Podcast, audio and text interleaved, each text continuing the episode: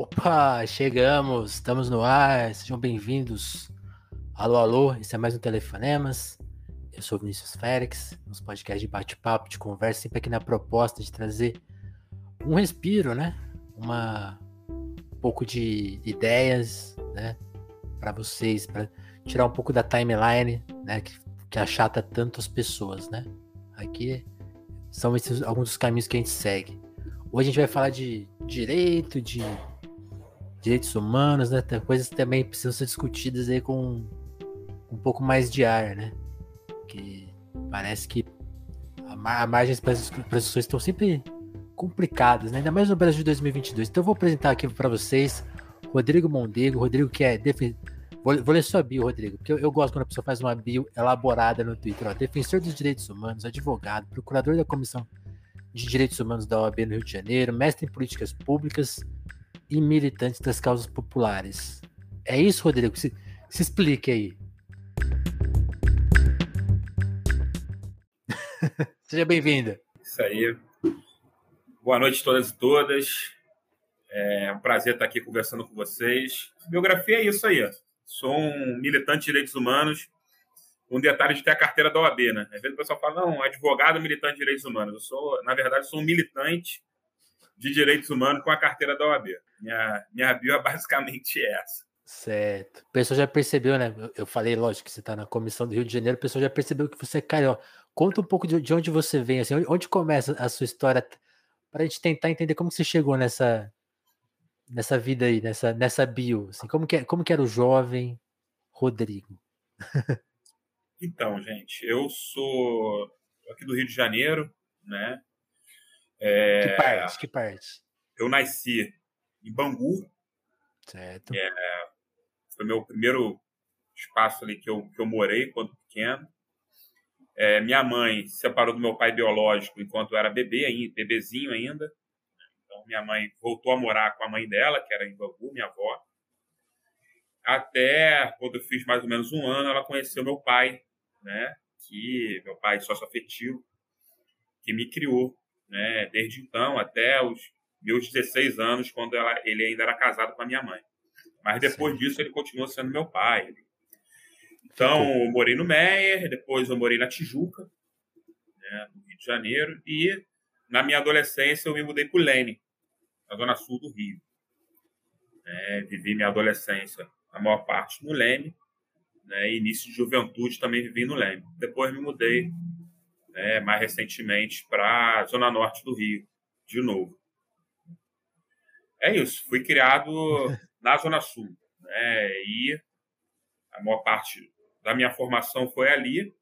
Certo. E tive a oportunidade de estudar no Colégio Pedro II, que é um colégio referenciado aqui no Rio, né, um colégio federal, público, mais de referência, que com certeza deu ali minha formação né, humanística desde as primeiras séries ali, né? O segundo tem essa característica, né, de dar uma formação mais humanista e crítica para quem estuda é, no Colégio Pedro II. Então, eu tive ali também a minha formação. Então, basicamente, é isso. Entendi. A primeira experiência que eu tive com direitos humanos, né, apesar de estar no colégio é, com a formação humanística, um colégio que dá a formação crítica para as pessoas, eu reproduzia muitos sensos comuns sobre essa temática de direitos humanos. E numa palestra de um Quais, assim? de história. Hã? Você falou em senso comum, em senso comum quais, assim, você consegue elencar? Ah, é de que cadeia é a solução para tudo, que bandido bom é bandido morto, Tá aqui. Essas sensos comuns aí que muita gente reproduz. E que num período da minha vida eu reproduzi, na minha adolescência. E a primeira experiência que eu tive para desconstruir esse senso comum, né, que é altamente difundido aqui no Brasil, foi é, numa palestra de um professor de história no meu colégio, nos idos de 2000, mais ou menos. Né, eu acho que não sei se foi 2009, é, 99 ou 2000, mas acredito que foi em 2000 por ali. E através dessa palestra eu tive uma outra visão, comecei, passei a ter uma outra visão sobre a temática dos direitos humanos. E esse professor que foi no meu colégio, depois ele virou deputado estadual e tal, e hoje é deputado federal, que é o Marcelo Freixo, né, que era um professor de história que fazia esse trabalho de desmistificar a temática de direitos humanos. Né? E que a gente acha que esse sentimento anti-direitos humanos ele nasce na eleição de 2018, com Bolsonaro, né? mas não. Imagina. O sentimento sempre existiu no Brasil, né? só perderam um pouco o pudor de falar o que a galera já pensava antes. E você falou, você falou dessa palestra com o Marcelo, você tem mais, mais lembranças desse dia, assim, tipo, como, como que ele chegou para a turma, como se apresentou, você, você tem mais memórias? Uma, é, achei curioso lembro. isso, não sabia dessa história.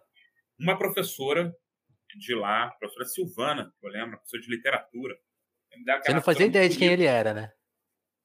Eu não fazia ideia de quem ele era. E, na verdade, ele não era quem a gente achava Também, que a gente conhece hoje. A imagem dele não era parlamentar, não tinha nada de CPI das milícias que ele veio ser depois. Ele não era, era só um professor de história, né, que na época trabalhava no sistema carcerário, principalmente, Sim. e fazia essa luta lá no Conselho das Comunidades, no Conselho na, na, no sistema carcerário, e fazia esse trabalho de difundir a imagem que as pessoas tinham sobre a temática de direitos humanos. Ele e eu lembro que foi a professora Silvana que chamou ele, professora de literatura, lembro que foi um auditório lotado, né? É, lá do Preto II. E lá ele foi desconstruindo ponto por ponto na tema, dessa temática. Eu, inclusive, no início até discordei, ia discor tentava discordar dele, e ele vinha rebatendo, né, com argumentos, né, de maneira Olha. bem didática, cada senso comum que as pessoas apresentavam. Dentre eles, eu. apresentei ali, eu não lembro especificamente o que eu falei no dia, mas eu lembro disso, assim, da, da auditório lotado, o professor falando lá de forma calma, né? Ele é bem didático e tal, na forma uhum. de falar. Até um perfil bastante diferente do meu. é, mas é, ele foi, foi a partir dali que eu comecei a ter uma outra visão. Você, é, você já teve a oportunidade de contar isso para ele? Tive essa oportunidade de contar isso para ele nesse sábado agora. Eu reuni ah. com ele, fui tomar um café com ele, né? E nunca tive. Já puxei, já tinha encontrado com ele várias vezes, mas eu pedi para conversa com ele, para conversar sobre diversos assuntos, né? E inclusive da, da política desse ano, né? Da questão eleitoral desse ano. E nessa conversa eu apresentei para ele, né? Ele falou, pô, e eu lembro da, da história que ele contava, né? Que ele apresentava. Ele, eu não lembro direito mais ou menos como era, mas ele apresentava um cenário, né? Ele falava, oh, se você chegar de noite no lugar, 5 horas, 4 horas da manhã, várias pessoas é, ali naquele local, algumas bebendo, né? Tudo mais. Que lugar é esse? Eu lembro que ele apresentava um cenário onde todo mundo dizia que as pessoas que que estavam nesse cenário que ele apresenta eram traficantes. E no final ele desconstrói isso falando que não eram traficantes, eram trabalhadores do SEASA, que era uma, uma cena que ele viu que acontecia todos os dias. Né? Trabalhador do SEASA se preparando para poder trabalhar ali por volta de 4, 5 horas da manhã. Então, essa foi a primeira imagem que eu tenho da, da, da, temática de direitos é, humanos. É, é daí. Sim, Pô, é muito especial quando uma pessoa muda, né? Porque de certa forma mudou sua vida, né? Tanto que você fala do, dos direitos humanos na, antes do direito, né? E, e aí, quando, quando que entrou o, o, direito? Assim, isso te mexeu tanto com você que você começou a pensar, tipo, oh, acho que eu vou levar a minha vida profissional, você nem pensava em vida profissional, mas assim, você fala, vou levar assim meus interesses para esse campo. E foi isso que te aproximou do direito? Como que como essa, essa historinha aconteceu assim, em ordem cronológica? Eu nunca fui um bom aluno, né? E, ah. e já era depois me envolvi mais em questão de grêmio, movimento Ixi. estudantil, mas não era um excelente aluno. Eu repeti de ano. E certo. quando meus amigos estavam se formando, eu fiz aquele enseja, que era é, que é ensino, né, para jovens e adultos. É era tipo uma prova, um... era tipo um Enem, que é. se eu tirasse 60% em cada matéria, eu tiraria meu diploma de ensino médio. Era basicamente isso. E eu fiz e passei. Assim, o ensino para segundo era tão bom que no primeiro ano eu consegui passar no Enseja de primeiras. É... E nesse meio tempo eu tive dificuldade para poder tirar esse diploma, porque o segundo é, o IC já demorou para poder sair o diploma, e eu já queria entrar na universidade, já teria que entrar a pressão da, da minha mãe em casa para que eu entrasse na universidade, já que eu estava ocioso e etc. E se não estudar, a, vai trabalhar. A única faculdade que ainda aceitava em abril, olha isso, abril, ainda aceitava estudante era uma faculdade de Direito aqui do Rio. O ano já é, acabando, Rodrigo. Abril, Hã? pô. O ano acabando já, abril já? acabando já, cara. É, final de março, abril, eu entrei, eles aceitaram ainda. E era um, o pessoal convenciona a chamar de Unisquina, que era uma, uma faculdade, faculdade suécia de Direito. Certo, né? certo. Extremamente popular, é, mas é, é, não era uma faculdade com... Tinha alguns bons professores também lá, mas não era muito referência. Né? E eu comecei a estudar nessa faculdade, consegui entrar, né? era, era muito barato. Era, o orgulho dela, eu lembro que era 180 reais. É claro que 180 reais em 2003 era é muito papo, mais é. do, que, do que os 180 reais hoje. Mas mesmo assim era, era um valor, era considerada a faculdade mais barata do Brasil. Assim, eles se orgulhavam de ser. E, e era do lado da Central do Brasil, então, era uma faculdade realmente um caráter bastante popular. Eu pude estudar lá, comecei a estudar meio que na marra, porque vai fazer direito, porque direito é concurso público, cara, não sabia muito o que fazer. Já tinha minhas convicções políticas, mas também não era militante organizado e nada, não tinha nenhum tipo de organização política nem nada. Fui do Grêmio, mas eu era meio que independente, não tinha um grau de organização nem nada. Uhum. E é, pintou a oportunidade de eu ir para uma faculdade, que era uma faculdade de referência, e eu consegui bolsa nessa faculdade, que era a Faculdade Evandro Lins Silva. Né? E eu pude estudar um semestre nessa faculdade. Acontece que a faculdade foi comprada para a IBMEC, cara. E eu perdi a bolsa.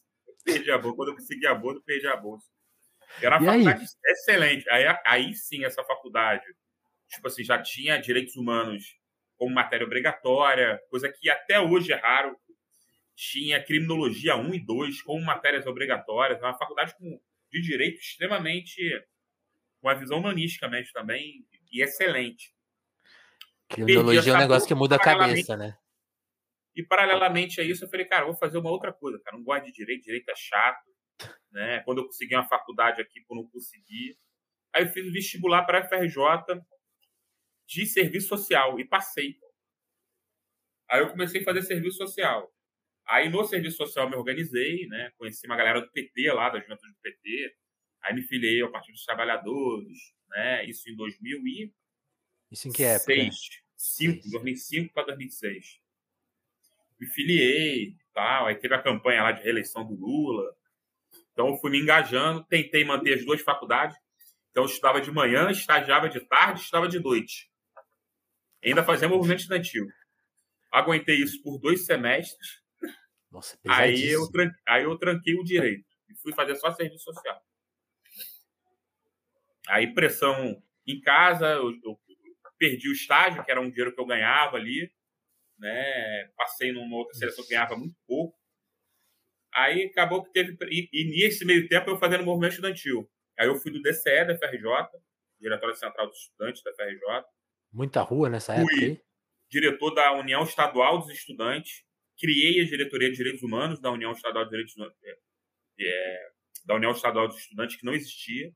Uhum. Em 2009, eu sou eleito diretor, de, é, é, diretor da Uni e crio a diretoria de Direitos Humanos da Uni, que não existia. Então, pela primeira vez, a gente começa a fazer no movimento estudantil a pauta de direitos humanos.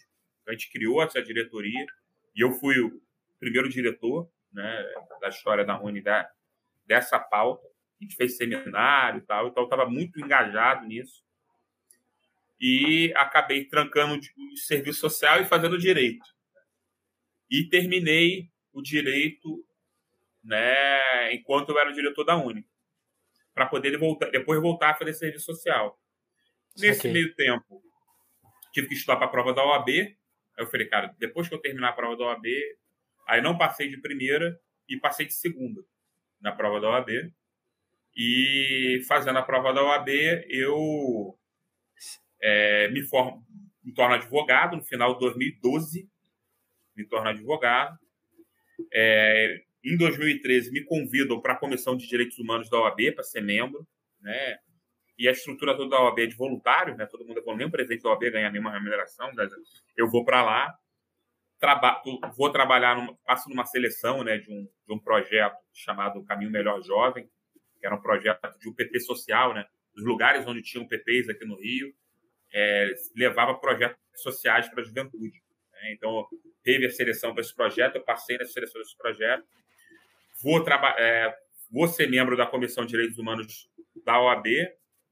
É, e em 2013 acontece a jornada de junho, né? Aí isso muda mais ainda a minha vida. Porque na jornada de junho, é aquela maluquice da jornada de junho, que era muita gente na rua e muita gente ajudando de várias formas possíveis. Então era muita gente, era muita coisa ali. E tinha muito advogado atuando para defender a galera que era presa de maneira arbitrária. E eu, eu atuei nisso, né? E pelo fato de eu ter vindo do movimento estudantil, é, me diferenciava um pouco. Tinha vários advogados excelentes que tinham na época, que estavam atuando, e a maioria jovem. Você tinha uma proximidade diferente, né? Mas não tinha essa vivência de movimento social. Então, por exemplo, uhum. falar em público, né? Por exemplo, tinha uma galera que era presa. 10 pessoas eram presas numa manifestação. Certo. E aqui no Rio não foi só jornada de junho, foi jornada de 2013 2014 porque teve Jornada de Junho, depois teve a teve Jornada a Mundial Copa, da Juventude é. com o Papa, Jornada Mundial de Juventude com o Papa, depois veio greve dos professores, depois veio greve dos garis, e tudo greve grande, com muita gente na rua, com muita gente presa. Aí teve Ocupa Cabral, que foi na casa do Cabral lá, que porrada comia lá no Leblon, né? Então era muita gente presa aqui também de maneira aleatória e arbitrária lá também.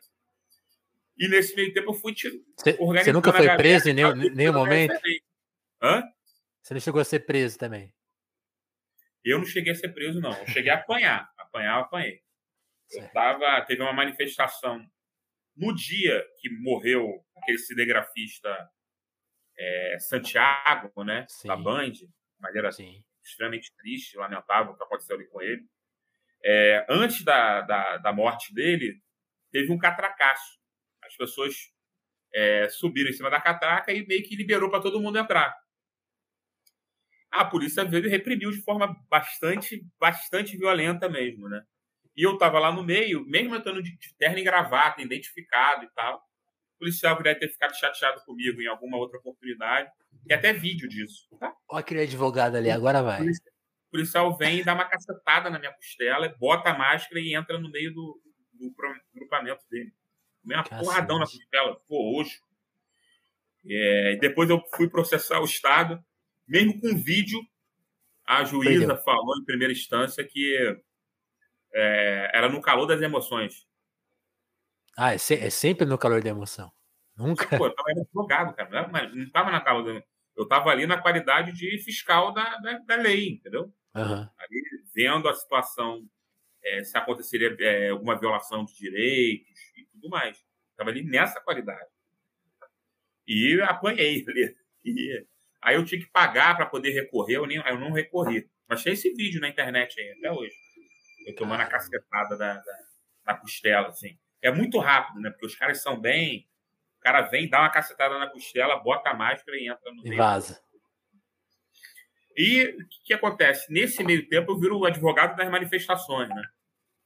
Aí a gente tinha um coletivo de vários advogados, vários colegas que eu tenho até hoje, amigos que criei desse coletivo, que era o Grupo Habeas Corpus, né, que a gente atuava em manifestações. E no final de 2013 a gente ganhou o prêmio Direitos Humanos da, da Presidência da República, né? É, no Fórum Mundial de Direitos Humanos, que teve em Brasília. A gente ganhou esse prêmio. Você conheceu a Dilma aí?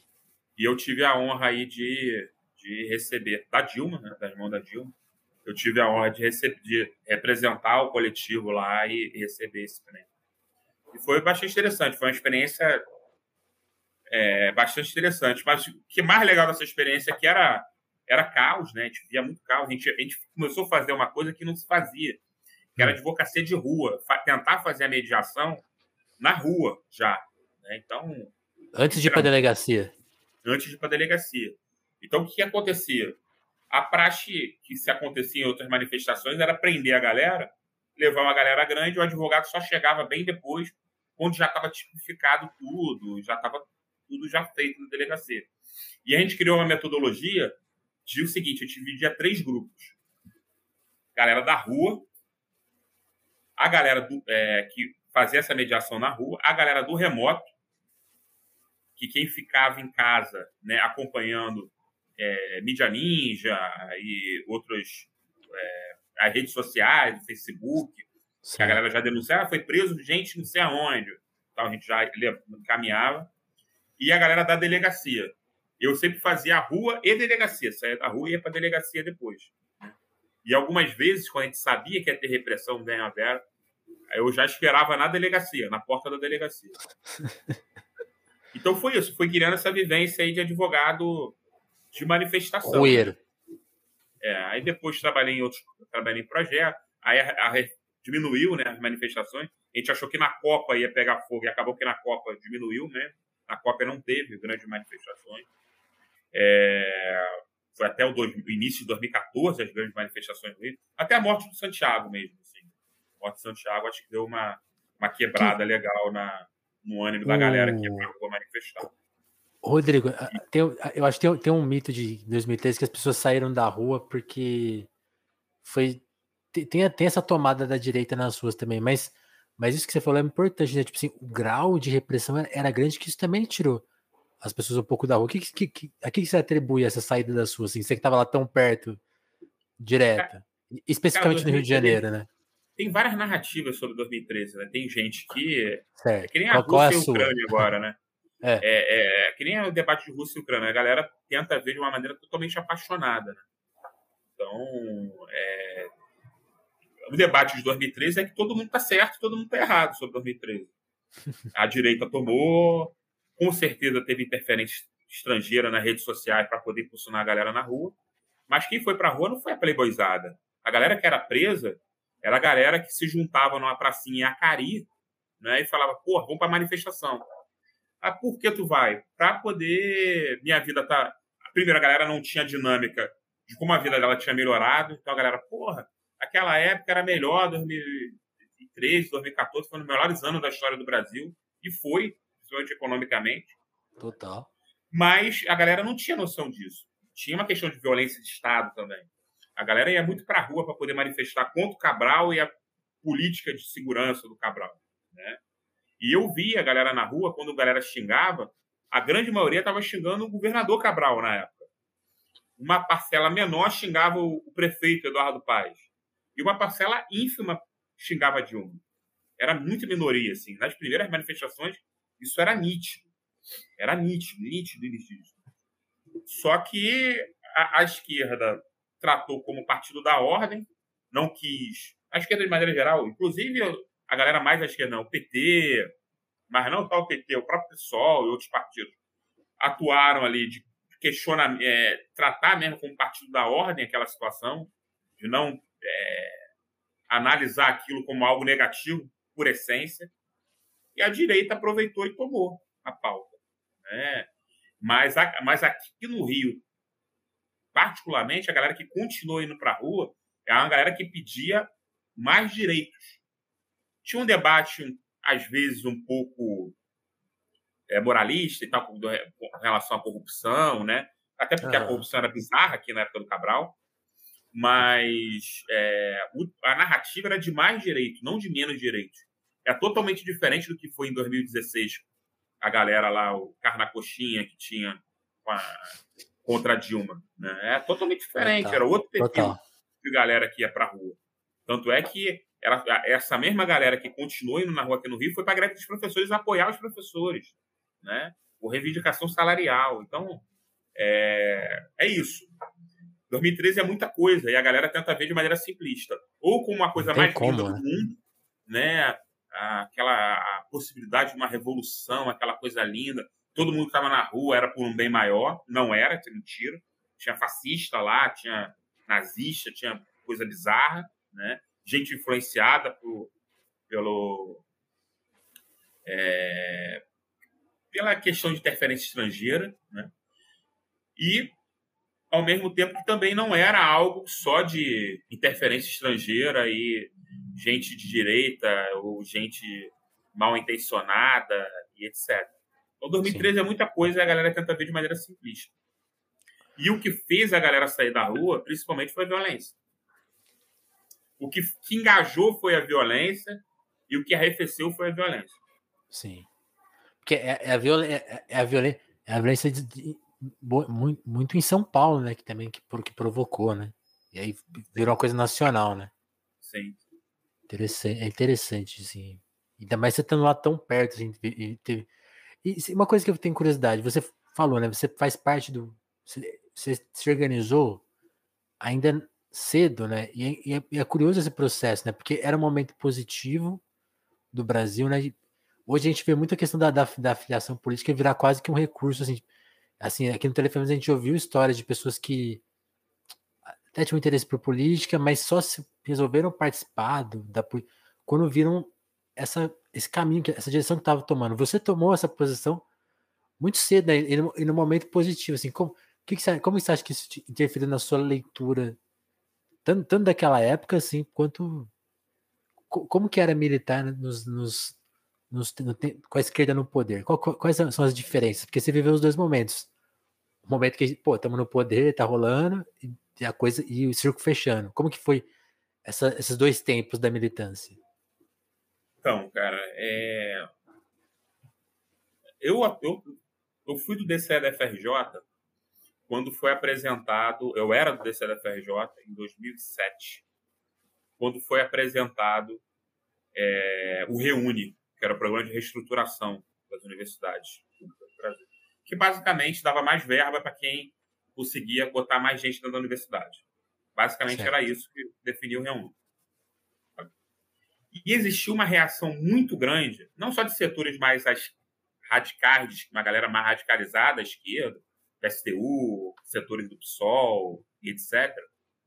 Mas existiu uma direita dentro da universidade que também era contra a democratização da universidade.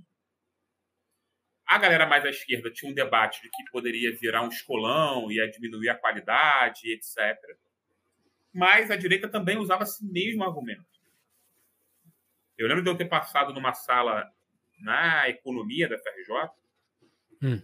e uma professora falou assim: meu pai estudou aqui, é, é, eu estudei aqui, meu filho estuda aqui. A gente não vai sair daqui a, a elite intelectual está na Zona Sul, a gente não vai sair daqui. Eu vi uma professora verbalizar isso. Porque tinha a possibilidade. Ela usou a expressão elite intelectual? Cara. É, usou a expressão elite intelectual. E era uma professora, obviamente, de direita, mas é, que a galera dela votou na chapa da esquerda. A, a galera da economia votou essencialmente na chapa da extrema esquerda, porque era contra o aumento de verba da universidade, é, aumento de verba, não, aumento de vagas na universidade, né, que entrava também o sistema de cotas. Por exemplo, em 2007, início, inicinho de 2007, é, teve, é, teve o primeiro encontro de negros e cotistas da Uni, né, que foi em Salvador. E eu lembro que foi aprovado lá uma resolução contra o Andes, que era o Sindicato Nacional de Professores, que tinha resolução contra a cota racial. Cara. E era dirigido pelo PSOL. Olha, olha como é que as coisas mudam. Olha como é Difícil. que era a, a, narrativa de, daquela, aquele período. Hoje é consenso. Ó, todo mundo é contra, todo mundo é a favor de cota, dentro Sim. da esquerda, né? É, todo mundo é a favor de cotas, etc. Setores da esquerda foram contra a cota racial. Eu vi uma professora que era do PSTU, militante do PSTU, né, que fez uma palestra, na, fez um debate, né, era até contra uma deputada estadual que tinha aqui no Rio, que foi vereadora, que era Jurema Batista, vereadora negra. E ela fez um debate contra a cota racial dentro da Escola de Serviço Social da FRJ. E o serviço social é normalmente, as, há muito tempo, né, antes mesmo do sistema de cotas, a uma das faculdades mais populares sempre, todas as universidades, né, tem um perfil mais popular mesmo, com a galera mais negra, galera mais de periferia e tal. E aqui no Rio sempre foi assim. E dentro da FRJ, dentro do serviço social, encontrando eco dentro do serviço social, ela fez, uma, ela fez um debate para defender contra o sistema de cotas. Então, naquela época ali, ser do movimento estudantil governista né, era algo era algo que não era tão simples, né? Porque você tinha que lutar ali para uma ampliação da universidade, que era uma proposta do governo, só que você ao mesmo tempo virava governista. Eu, o serviço social da FRJ, só para um lugar que Difícil. eu Sim, eu sim. sofri, eu, eu, até brinco com meus amigos de lá, que eu fiz muitos amigos lá, galera muito querida. Eu sofri bullying político lá, né? Porque eu era petista num lugar que era essencialmente do PSTU né? E a galera falava: não, ele é mensaleiro, ele, ganha, ele ganha dinheiro para poder estar tá aqui. Porra, eu fudido lá, pagando. Estagiando de tarde, estudando de noite. Cara tinha nem horário para viver. Ele é mensaleiro, ele veio girado pelo PT para poder é, desorganizar a resistência que tem contra as políticas do governo aqui na FRJ. Ele está aqui para isso. Era isso, era isso que eu via. Eu via isso, velho. E hoje eu encontro com a galera, a galera me respeita muito, né? E eu encontro com uma galera que era radicalmente contra mim, assim, eu era visto como satanás dentro da universidade. A galera tem um respeito profundo, elogia meu trabalho hoje em dia, né? Que a conjuntura mudou bastante. É, a né? temperatura a da água hoje, mudou muito. E a maioria hoje vai votar feliz no Lula, né? Mas naquela época era, era os adesivos, assim, contra Lula, FMI, Bush, sei lá mais quem contra o reitor, contra o Lula, contra o FMI, porque era o debate. Então, ser do movimento estudantil naquela época era muito complicado. Não existia a direita organizada, que nem existe hoje, né? O MBL da vida, rua, né? e hoje Sim. disputa o MBL, hoje disputa centro acadêmico. Não existia isso naquela época. Né? Mas é, existia esse sentimento que muitas vezes era capitalizado por setores que não tem absolutamente nada a ver com eles. Né? que é, por exemplo, a galera mais à esquerda. Sim. Que, obviamente, não fazia aquilo ali de má, de má fé ou porque queria que a universidade fosse de poucos, mas acabava fortalecendo esse, essa narrativa a, a ser a reação contra a popularização da universidade. E, na minha época de movimento estudantil, o principal pauta era esse. É, eu, particularmente, a minha pauta era direitos humanos, né? então minha pauta, para além disso, a gente debatia a questão aqui no Rio de críticas UPPs, né, que estavam sendo implementadas naquele período, e a defesa da Comissão da Verdade, né, que foi é, começou o debate né, o terceiro Programa Nacional de Direitos Humanos, que foi assinado pelo Lula no final de 2009. E a reação também ao PNDH3, ninguém fala hoje, mas tinha vários outdoors assim, pelo Rio, do Malafaia, assim, naquela época, estou falando de 2010 apontando assim, tinha um, um símbolo um proibido, assim, PNDH3. Que o PNDH3 defendia várias pautas progressistas. Acho que é o documento mais, mais avançado já assinado pelo presidente da República, é esse, né? Que coloca a defesa de união afetiva, a defesa é, de adoção de crianças por casal homoafetivo, é, a democratização da mídia, né? E o ranqueamento da mídia que é, viola direitos humanos, defende violação de direitos humanos. Né? Seria tipo muito importante agora, né? Seria muito importante agora.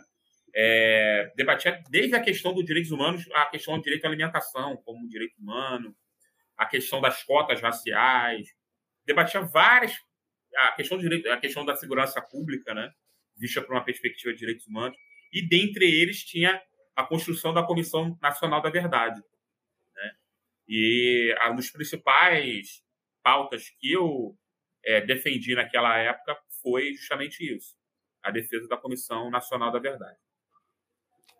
Boa. Vamos fazer, vamos fazer um corte, Rodrigo. A gente está falando do, do, passado, eu queria falar um pouco do, do, presente.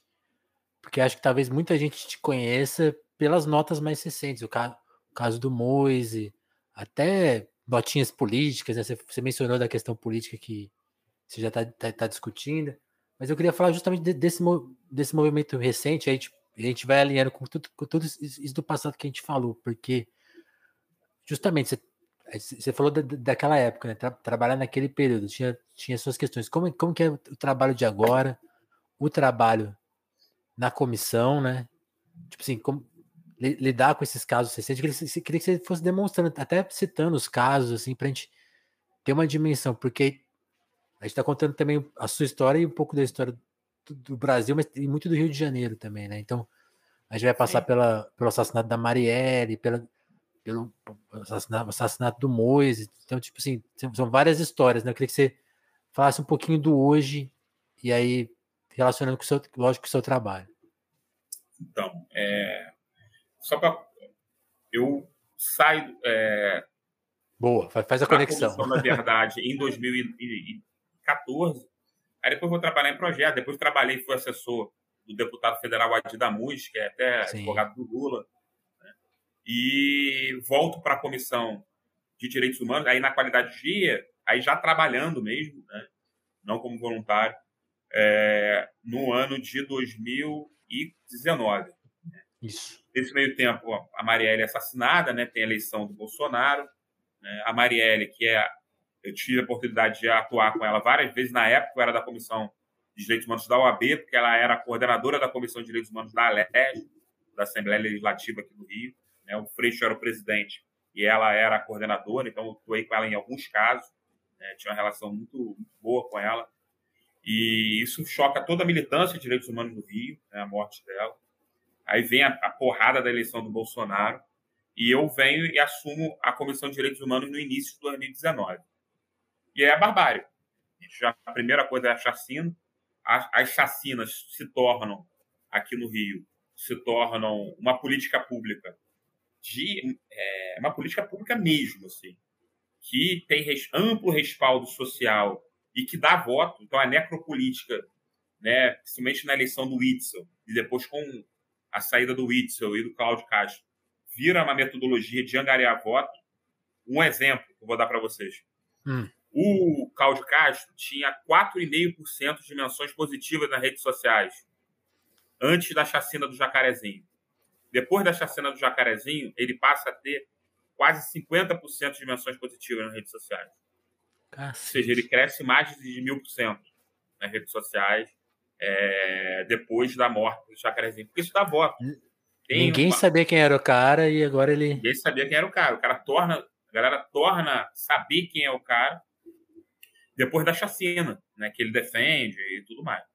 Né? A primeira chacina foi ainda no governo Witzel, que foi a chacina do Falé, e depois veio as chacinas do Jacarezinho e depois de Salgueiro, e agora, agora há pouco, do, da Vila Cruzeiro. Então Sim. são. E todas essas angariando. Então eu posso falar o seguinte: Ô, Rodrigo, lembrar deixa, do passado e lembrar de agora. Deixa, eu, só, eu lembro só... que.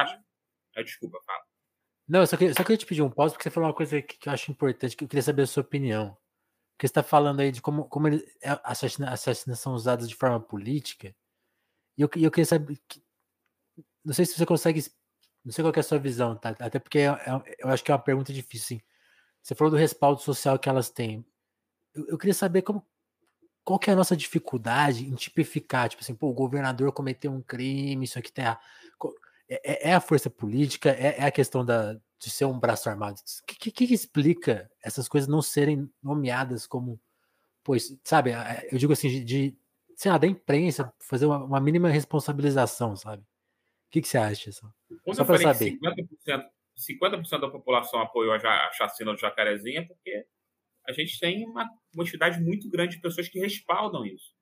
E não só a população de maneira geral, mas o judiciário. O judiciário então, quer saber quem, quem, tem a caneta na mão. Isso. O judiciário chancela isso. Quem vai tipificar que o governador fez ou não, se tem relação numa chacina ou algo do tipo, é um juiz. E o judiciário amplamente respalda isso. Infelizmente. É claro que tem ótimos juízes, ótimos promotores, né? Assim como no DOPS tinha ótimos carcereiros, né? No, no DOPS tinha carcereiro do DOPS, né? Fui da Comissão da Verdade lá de Niterói. Ah. Acabou que nesse meio tempo eu acabei não falei, mas fui da Comissão da Verdade em Niterói e tinha sempre relatos. É, sempre teve vários relatos, né? Das maiores prisões do Brasil. Fui em Niterói, que foi é, no Caio Martins, usaram um estádio como prisão na época da ditadura, e, pouca gente que mora no entorno do estádio hoje sabe disso, que o estádio foi usado como presídio na, no início da ditadura militar. E o que a gente ouvia muito é que sempre tinha um carcereiro maneiro, cara. Até no DOPS mesmo. Tinha um carcereiro maneiro, o cara que dava informação para a família, o cara que, porra, que levava lanche. Então, qualquer instituição sempre tem gente boa e má, né? Certo. É, em qualquer profissão tem gente boa e má. Algumas com mais boas, outras com mais má, né? E mas é isso. É, o nosso judiciário ele respalda a, a barbárie. Ele legitima a barbárie. Desde lá do delegado que não tipifica no início como crime aquilo, passando pelo Ministério Público que não denuncia, passando pelo juiz que deixa para lá, passando pelo desembargador que também deixa para lá e por aí vai. Então a gente tem um judiciário que legitima a barbárie. Então por isso que não ser é, ainda mais no último período que piorou tudo, né? É, a gente acha, eu acho, acredito que seja impossível aí alguém ser responsabilizado por isso. É, é que eu fico pensando sempre, lógico que vai, é, é, são coisas diferentes, né? Mas eu sempre fico pensando assim, a facilidade que as pessoas, as pessoas têm para ver no put o sanguinário, tipo, não conseguem olhar para o nosso estado e ver, sabe, pessoas muito parecidas, né? Tipo, se vê. É, eu, eu lembro ou, disso. Ou ver os nossos Zelenskis também, né? Então tem, tem engraçado isso. Cara, eu vou te falar, é, a gente. Eu tava. Tá tendo julgamento da Agatha, né? Hum. Vai ter agora, da Agatha Félix, foi aquela menina morta no complexo do Alemão em 2000, setembro de 2019. É um caso que a gente acompanhou desde o início, está acompanhando ainda. E naquela época o governador disse um tiro na cabecinha. Na minha opinião, ele tinha que ter respondido ali também por esse crime. Só que só quem está respondendo é o policial que deu o tiro. Entendeu? Só quem está respondendo é, é, é olho. O comando que colocou ele ali, que deu respaldo para ele atirar se ele suspeitasse de alguém, e etc. O Estado etc, já não tem nada a ver com isso. É, aí não tem nada a ver com isso. Quem está lá na ponta é o soldado lá que está respondendo pelo crime. Isso. Tem que pagar pelo crime que cometeu, mas é só ele. Para mim, tinha que botar o Whitson também. Né? Mas, infelizmente, eu também não apito tanto assim para poder influir nisso. Né? Mas, sim, sim. enfim, é isso. Mas aí, voltando, eu te cortei para gente fazer essa, esse adendo, né? Aí, mas pode voltar ao seu comentário do, dos dias atuais, assim, que aí você falou, né? Você trabalhou com a Marielle, teve todo. Teve, aí você assume. relação com a Marielle, depois veio. Aí assumi em 2019. E, cara, vou te falar que eu sinto. Eu lembro que em 2013, né? A gente via aqui ônibus pegando fogo, a polícia betendo Você tá com saudade de 2013. Olha, prendendo 40 pessoas de uma vez e tal. Eu sinto saudade. Saudade daquele gás lacrimogêneo, gás de pimenta. Pô, mil Tempos vezes mais melhor menos, né?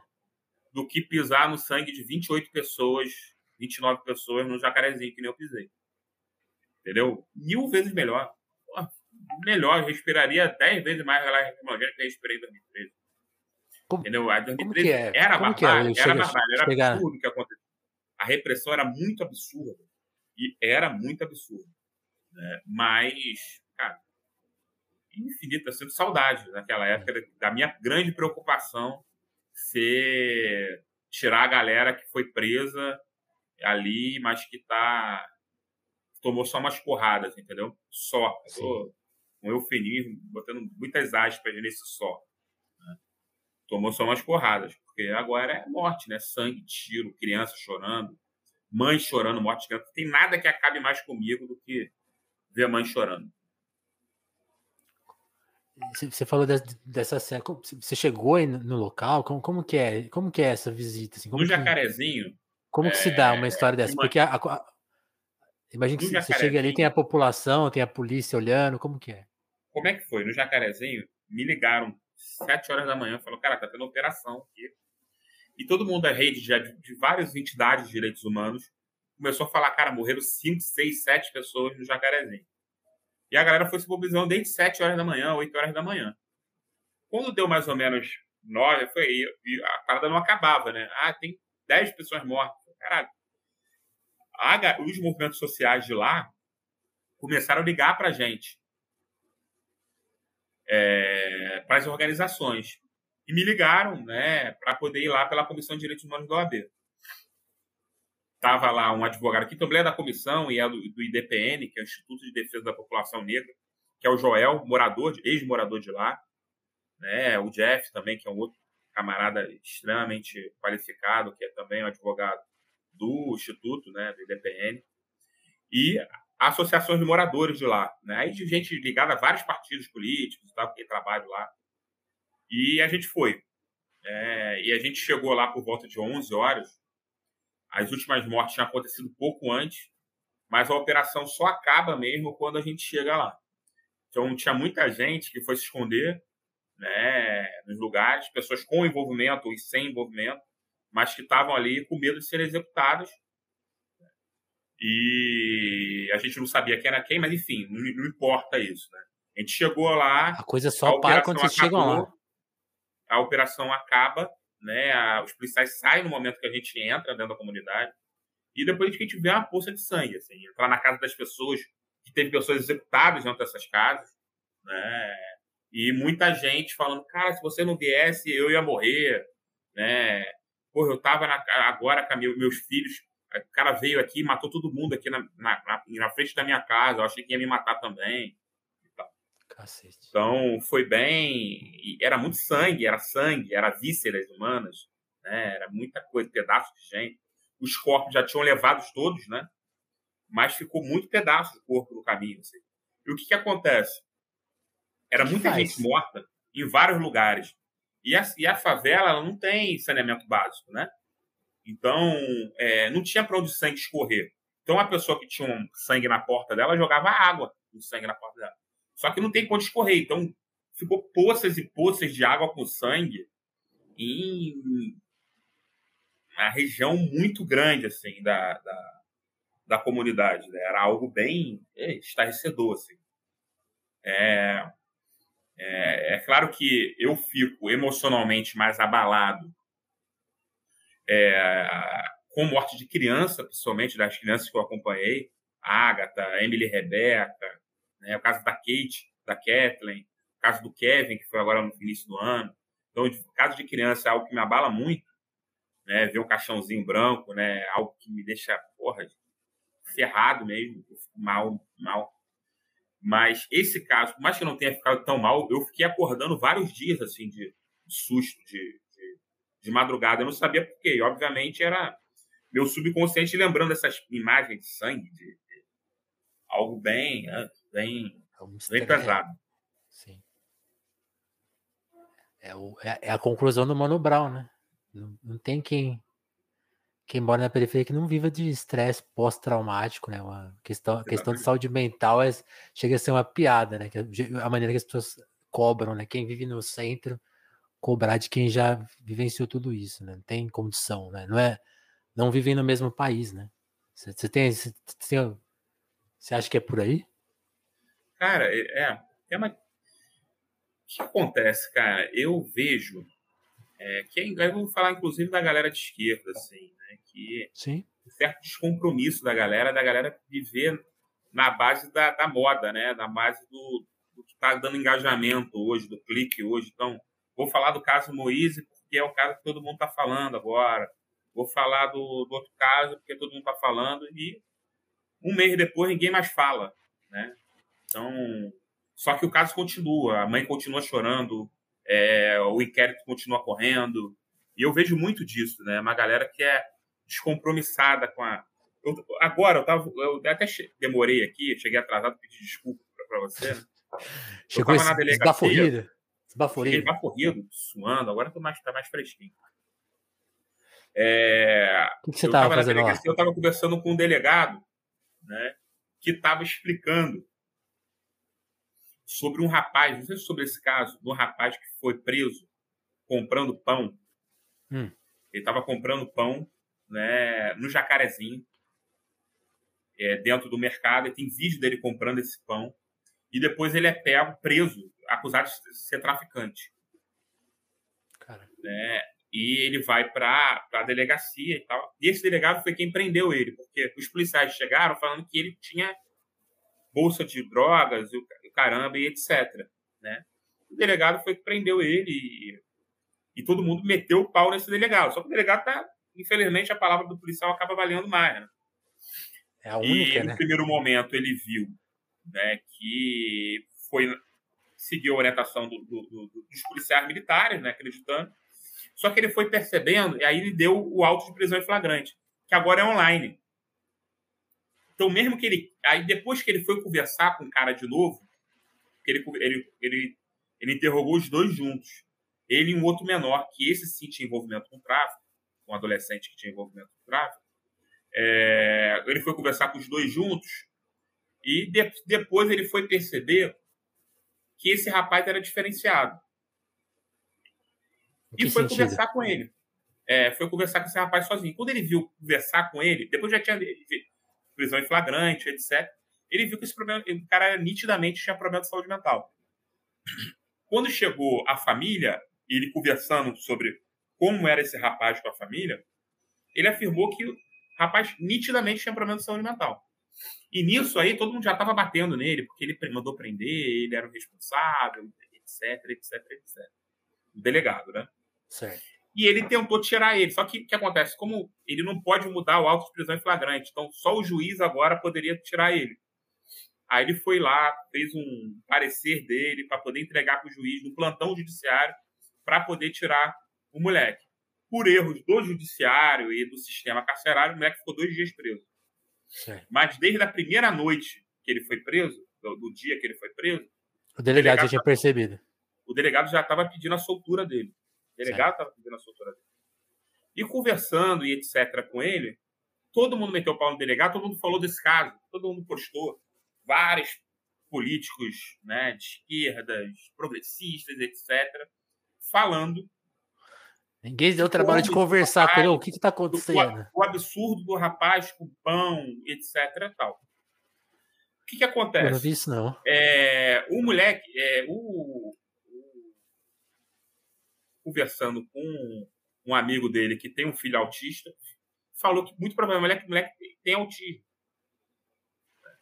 Só que um, um, diagnóstico de autismo é extremamente caro, porque são várias sessões que precisam para poder dar o diagnóstico de autismo. Coisa difícil. E ele começou a correr atrás. O delegado começou a correr atrás. Ele não falou isso para ninguém, não. Ele, tá, ele não está divulgando isso. Eu estou comentando aqui. Sim. Ele começou a correr atrás. E ele começou a pagar do bolso dele né?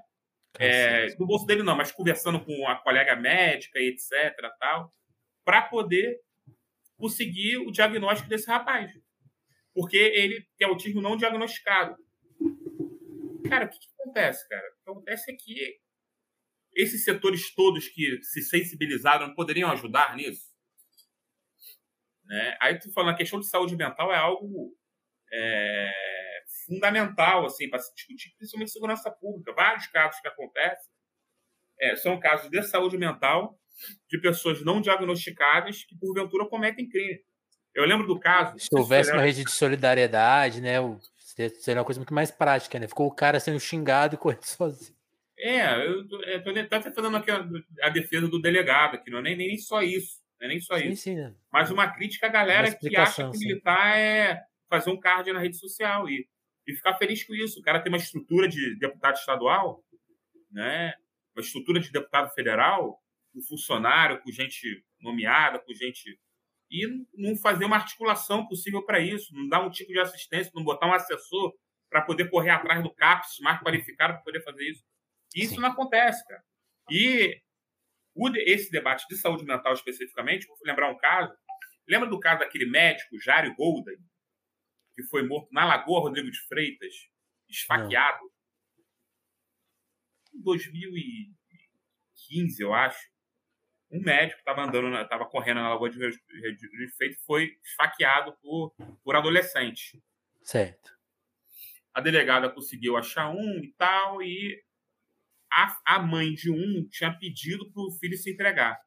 Aí um colega meu que trabalhava na, na, na prefeitura do Rio falou que ela precisa de um advogado né, que trabalhe pro bono, que dê assistência, porque o moleque ele só quer se entregar, só que ele não quer ser morto. Ele quer pegar e se entregar. Quando eu fui conversar com esse moleque, o moleque era nitidamente tinha problema de saúde mental. Nítido, nítido, nítido, nítido. Falava nada com nada. E não estava drogado, não. Ele tinha, tu vê que ele tinha alguma coisa que. alguma questão de saúde mental que. algum sofrimento mental que a gente não sabia identificar. E E, a, e ele tinha ficado na rua várias vezes. Ele ia para a rua, sumia e voltava. Certo. A mãe foi oito vezes no conselho tutelar. E falaram para ela várias vezes que isso era coisa de adolescente. Como assim, né? Até porque os conselhos tutelares também não têm estrutura, que deveria algo que deveria ter estrutura, ter psicólogo, ter. Não tem. Então, esse, esse moleque aí poderia não ter esse envolvimento no homicídio se tivesse desde lá de trás. Uma mínima assistência. Sim. Entendeu? Então é, é isso, cara. As pessoas meio que. Cara, é foda, cara. Entendeu? É, é, é, é, tudo muito complexo e a galera trata muito de maneira maniqueísta tudo. É, e o debate de direitos humanos é extremamente complexo. A gente vive numa situação de guerra no Brasil, né? guerra aos pobres. Né? Tem um genocídio em curso da juventude negra pobre, que é passível de morrer, de ser presa de maneira aleatória. Ser presa de maneira aleatória. Real, entendeu? Pode morrer de maneira aleatória também. Entendeu? Isso existe no Brasil, é real. Mas quem teoricamente deveria se sensibilizar com isso, que são os, é, a galera progressista, os partidos de esquerda, etc, etc, etc. Aí fazendo autocrítica, enquanto eu mesmo, como um cara que milita no partido de esquerda, uhum. cara, não vejo isso. Entendeu? Eu vejo muita, a, muito clique, né? Muito é, postagem para poder querer aparecer, caramba, mas pouca mesmo intenção de tentar mudar a realidade e se não for possível mudar a realidade, ajudar a secar o gelo. Entendeu? Porque quem está ajudando a tentar secar o gelo é muita pouca gente, cara. É muita pouca gente tentando fazer o mínimo. Assim. Entendeu? Nessa pauta de direitos humanos, é muita pouca gente. Cara, eu vou falar uma, uma coisa aqui para você de como é sintomático isso. Tá? Sim, por favor. É... A gente está fazendo acompanhando a família do Moise. Do Moise. Moise, sim. E teve uma manifestação na Barra da Tijuca. Tá? Certo. É, nessa manifestação, eu lembro muito bem, é, teve uma, a, a, família chegou lá e a dona, a dona Ivone tem dificuldade de locomoção, então ela pediu para ficar no primeiro andar do carro de som. E tinha um segundo andar do carro de som. O primeiro andar era um lugar estreito e porque tinha uma escadinha para poder ficar no andar de cima do carro de som. Sim. Ela ficou sentadinha ali embaixo, eu fiquei do lado dela, do lado dela de 40 pessoas que passaram ali para poder falar no carro de som, num ato, sobre a morte do filho daquela senhora que estava sentadinha no chão, das 40 pessoas que passaram, se engalfinharam para poder fazer fala lá em cima, acho que foi cinco que. Pararam para falar com ela. Falou oi para a mãe. Tô falando em.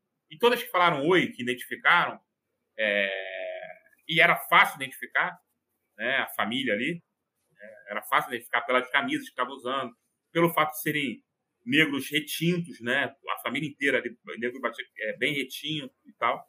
Identificava ele como, como a família do Moisés, né? E é isso. Umas 35 pessoas subiram e falaram oi para a mãe do cara que, teoricamente, a pessoa estava fazendo questão ali em cima de falar. Dá oi para ela. Né? Entendeu? No é mínimo, isso. muito esquisito. Que, né? Mas, mas tem que saudar também as pessoas que pararam. Quem foi que parou? Bruna, mãe do Marcos Vinícius, que foi morto no, no Jacaré, é, na Maré, né, o menino que foi morto do helicóptero. A mãe ela anda até hoje com a camisa dele, sangue. Ela vai para todos os lugares com a camisa de colégio dele que ele usava quando ele foi morto. Mônica Cunha, que é uma grande liderança aqui do Rio, né, de é, vítimas de violência do Estado, né, que teve o filho assassinado também, Mônica Cunha, uma mãe de Manguinhos, né, e duas parlamentares, né, que também passaram ali e falaram, uma delas a Tainá de Paulo. Então é isso. É... Tainá de Paulo que é vereadora aqui no Rio, né? Certo. Que é a vereadora negra aqui do Rio. É isso. É... Tem uma galera que o compromisso é qualquer coisa menos ajudar nesses casos aí de grande repercussão. Caramba, é esquisito isso. É, e é esquisito porque isso é uma coisa que eu não tinha noção, assim. Eu, eu compartilho muito dessa visão que você falou da, da, das redes sociais, que eu que a gente, a gente tá aqui distante, né? Pô, São Paulo é longe, assim. né, alguns, alguns casos que você mencionou, eu nem, eu nem tinha informação, porque algumas coisas não chegam pra gente, né? Sim, sim. E, e, a, gente, e, a gente fica muito assim pensando, puta, isso aqui tá sendo muito falado, meio por alto. E aí você vê que a, aí a pessoa já, já tá em outro assunto na sequência, é uma confusão. Mas na rua, ver esse, esse comportamento ser reproduzido realmente é chocante, assim, né? Porque aí parece que, tipo, como começa uma conversa, né? A gente tem que passar por uma reeducação quase que nossa, para que aí querer mudar o mundo, talvez, né? Bizarro. E, é, e aí, é muito... pra... fala, pode falar. É muito difícil, cara. É muito difícil porque, cara, tem questões básicas. Vamos supor, a galera cria, fala muito, etc. Mas existe um problema hoje, vítima de violência do Estado, o IML. O IML é um lugar extremamente hostil. Fica num lugar aqui no Rio que simplesmente não tem nada no entorno. Então, se a pessoa, uma mãe, acabou de saber que o filho morreu, identificou o corpo lá mutilado do filho, ela não tem água para beber, porque nem sempre fica um camelô ali perto.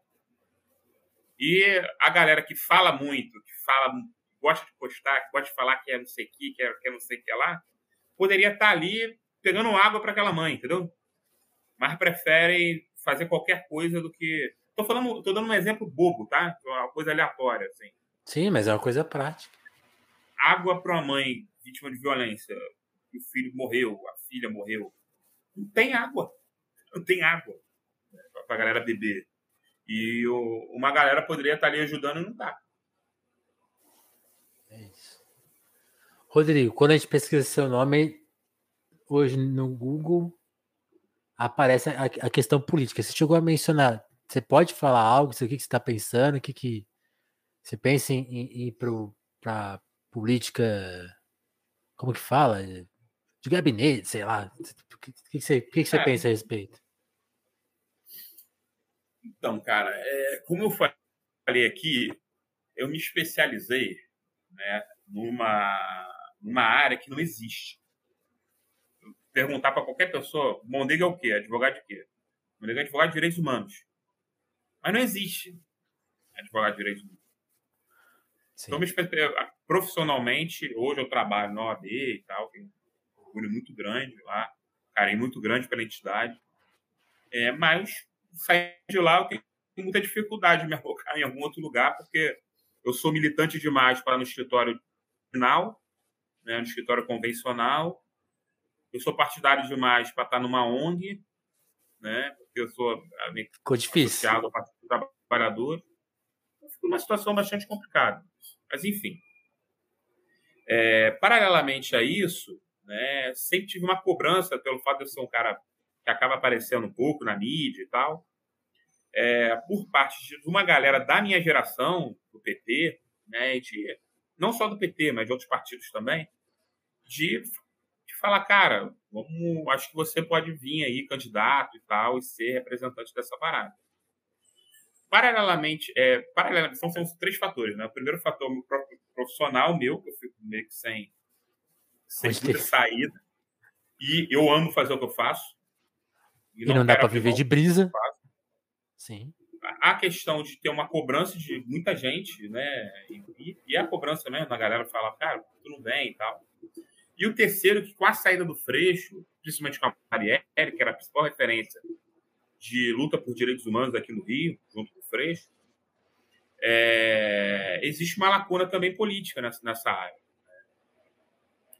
Então, eu comecei a pensar né, na perspectiva de é, vir candidato a deputado estadual. Uma galera já, já debatia isso, os amigos já debatiam, sempre queriam.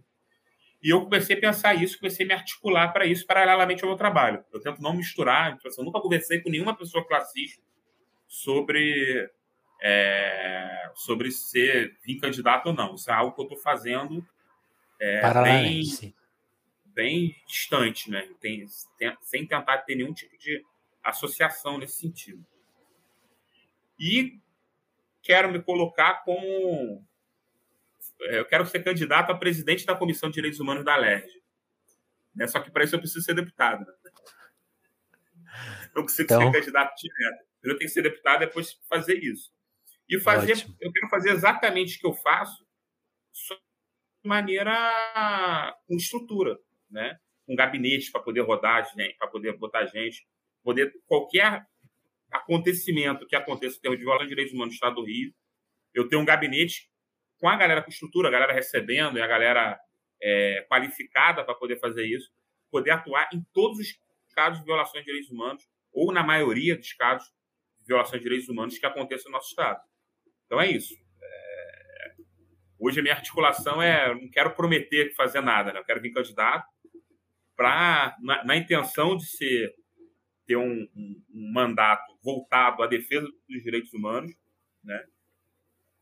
E fazer o que eu já faço, só que de maneira mais organizada e mais estruturada, né? Mais qualificada e mais potencializada.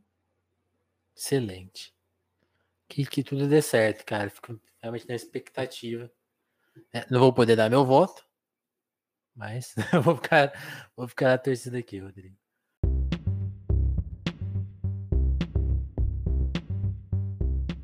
Pô, Rodrigo, a gente pedir licença rapidinho antes de iniciar o papo para agradecer aos nossos ouvintes, que tem quem tá vendo a versão ao vivo, quem tá vendo a versão em podcast. Lembrar que o Telefonemas é. O Rodrigo falou aí da questão financeira, né? O, o, o Telefonemas tá nessa posição aí, cara. É, é, é militante demais para ser abraçado, né, pelas grandes empresas, né? Então, é, talvez crítico demais para ser abraçado pelos partidos, não sei. Então a gente quer a gente só vai contar com a ajuda dos ouvintes mesmo. Então, se você puder colaborar no nosso apoia-se, é um caminho. Se você puder, quiser mandar um pix pra gente, tem o QR Code, tem o link na descrição do episódio. Você pode ser membro do canal do Telefonemas. Só você pode manter o Telefonemas no ar para a gente continuar trazendo pessoas como o Rodrigo aqui, que tem uma história relevante, importante, que nem sempre a gente dá ouvidos, né? acho que várias coisas que o Rodrigo apontou hoje aqui, você já tinha ouvido falar antes né, com esses detalhes. Né, essas histórias acho que a gente precisa, não, mais do que perceber elas, que é importante, já foi feito, agora é começar a agir a partir delas. Então, para a gente continuar ouvindo essas histórias, que vocês possam ajudar a gente a se manter no ar. Agradecer muito hoje, ó, dois artistas, tá? A da Penha, que tem esse quadro aqui, olha. Depois a gente vai pendurar o quadro aqui certinho, tá? Da Penha já colou aqui no Telefonemas. Se você quiser comprar a arte dela, eu vou recomendar aqui um link Quero muito que vocês comprem as coisas dela. É uma super artista. E quem compra nesse link aí que eu tô colocando aí na, nos comentários, eu vou deixar na descrição para quem tá vendo a versão em áudio. Cai uma graninha lá pra ela, tá? Então compre seu quadro, embeleze sua casa com arte da Dapenha.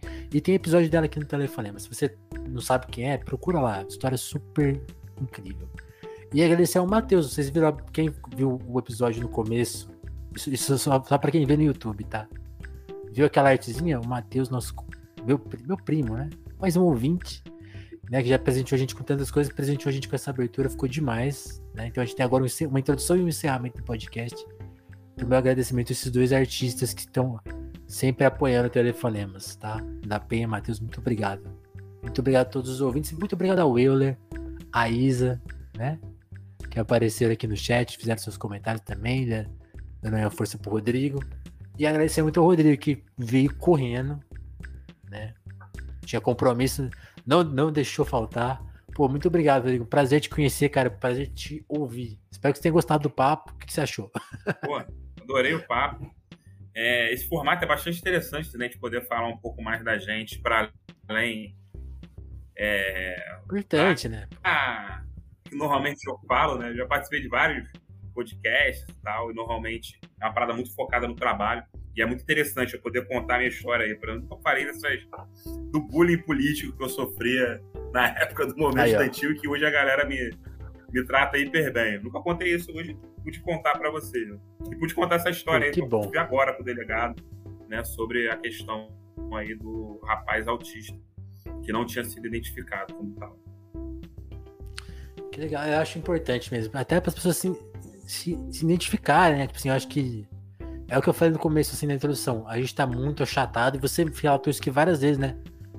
A experiência de vida ser mediada só pela internet, né? Tipo, aí você vê, você vê uma pessoa na sua frente e não consegue cumprimentar, conversar. Então, a gente tem que resolver isso. Eu adorei o formato forma. aqui, eu adorei o papo aqui com vocês. Foi, foi uma honra aqui estar tá, tá conversando Valeu. contigo. Honra mesmo. Então, agradecer, agradecer muito todo mundo avisar que tem telefone, telefonemas volta em breve, amanhã tem papo aqui. Na versão em podcast é sempre terça, quinta e, e sábado. Então, muito obrigado, turma. Valeu, Rodrigo. E até o próximo telefone. Vou colocar aqui as. Ó, vamos ver se vai funcionar, hein? Valeu, turma.